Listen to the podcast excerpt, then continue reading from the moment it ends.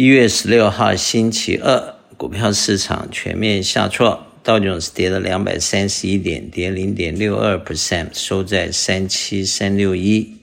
；SPY 跌十七点，跌零点三七 percent，收在四七六五。；Nasdaq 跌二十八点，跌零点一九 percent，收在一四九四四，分别跌零点六二、零点三七和零点一九。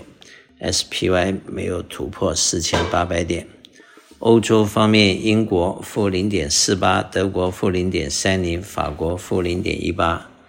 亚洲方面，日本负零点七九，香港恒生负二点一六，中国上海正零点六一。再来看一下债券市场，债券市场今天利息是上升的，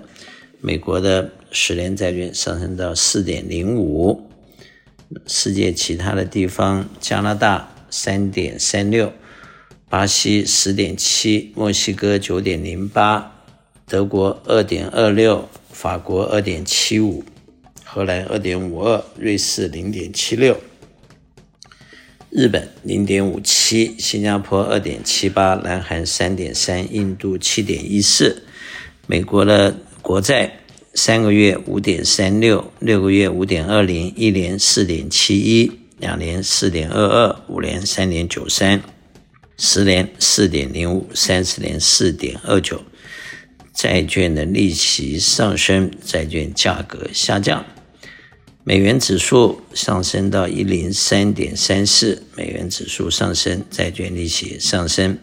美元兑人民币七点一三，美元兑日元一四七点一八，美元兑欧元零点九二，代表恐慌和摊盘的指数降到七十。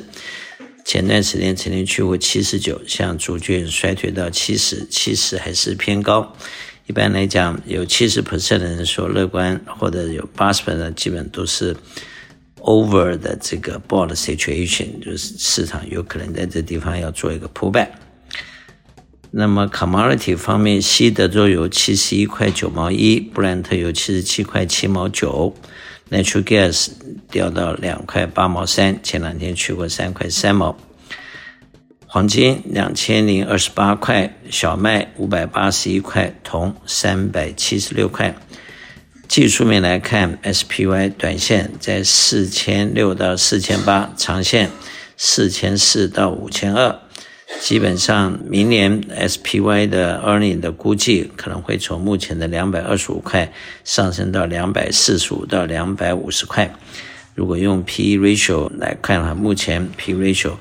呃，用今年的 earning 来看是有点偏高的，因此市场在这边做一个 pullback，做个小的修正，也算是一个合理的动作。投资人在目前还是要采取比较谨慎的态度，要注意到资金的安全性以及它的流通性。我是肖云翔，我的电话七三九八八三八八八，谢谢。